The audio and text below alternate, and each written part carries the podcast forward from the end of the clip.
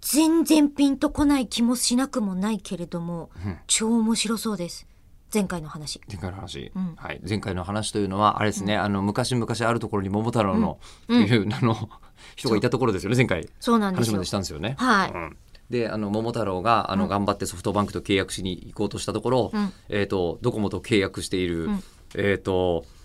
渡辺直美が現れるっていうそうそうそう話でしそたっけうそんな感じだった うんそんな話してましたっけ、っあれていう と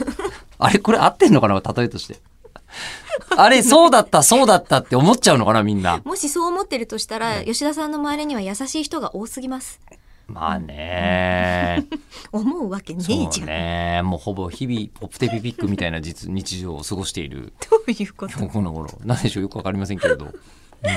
んまあまああの、まあ、成美先生の話ですよね、うんだからつまり、えっと人間って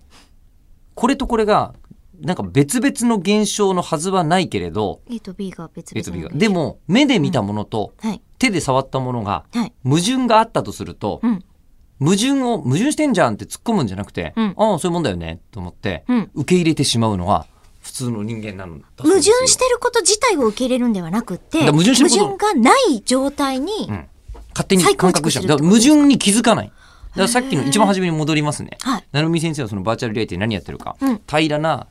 えっと、床の床上ににこうポールをみたいなのを置く、うんうんそれを踏むと足にこう階段の端っこの感覚があるじゃないですか、うんうんうん階段登る時って登る時の必ずうん角に足かけるでしょ、はい足の裏かけるでしょ、うんでその感覚は足の裏から間違いなく伝わってくるわけですよ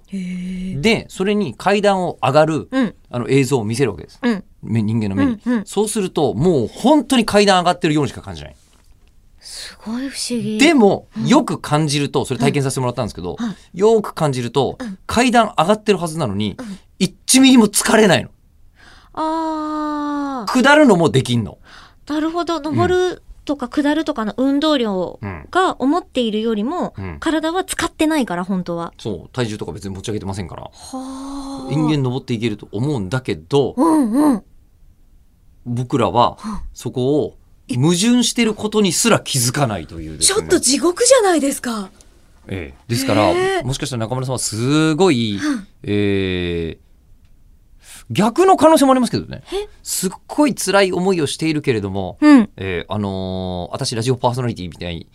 楽しいみたいなことになってんのかもしれないですよ。ああ、いや、それもそれで地獄だわ。うわいや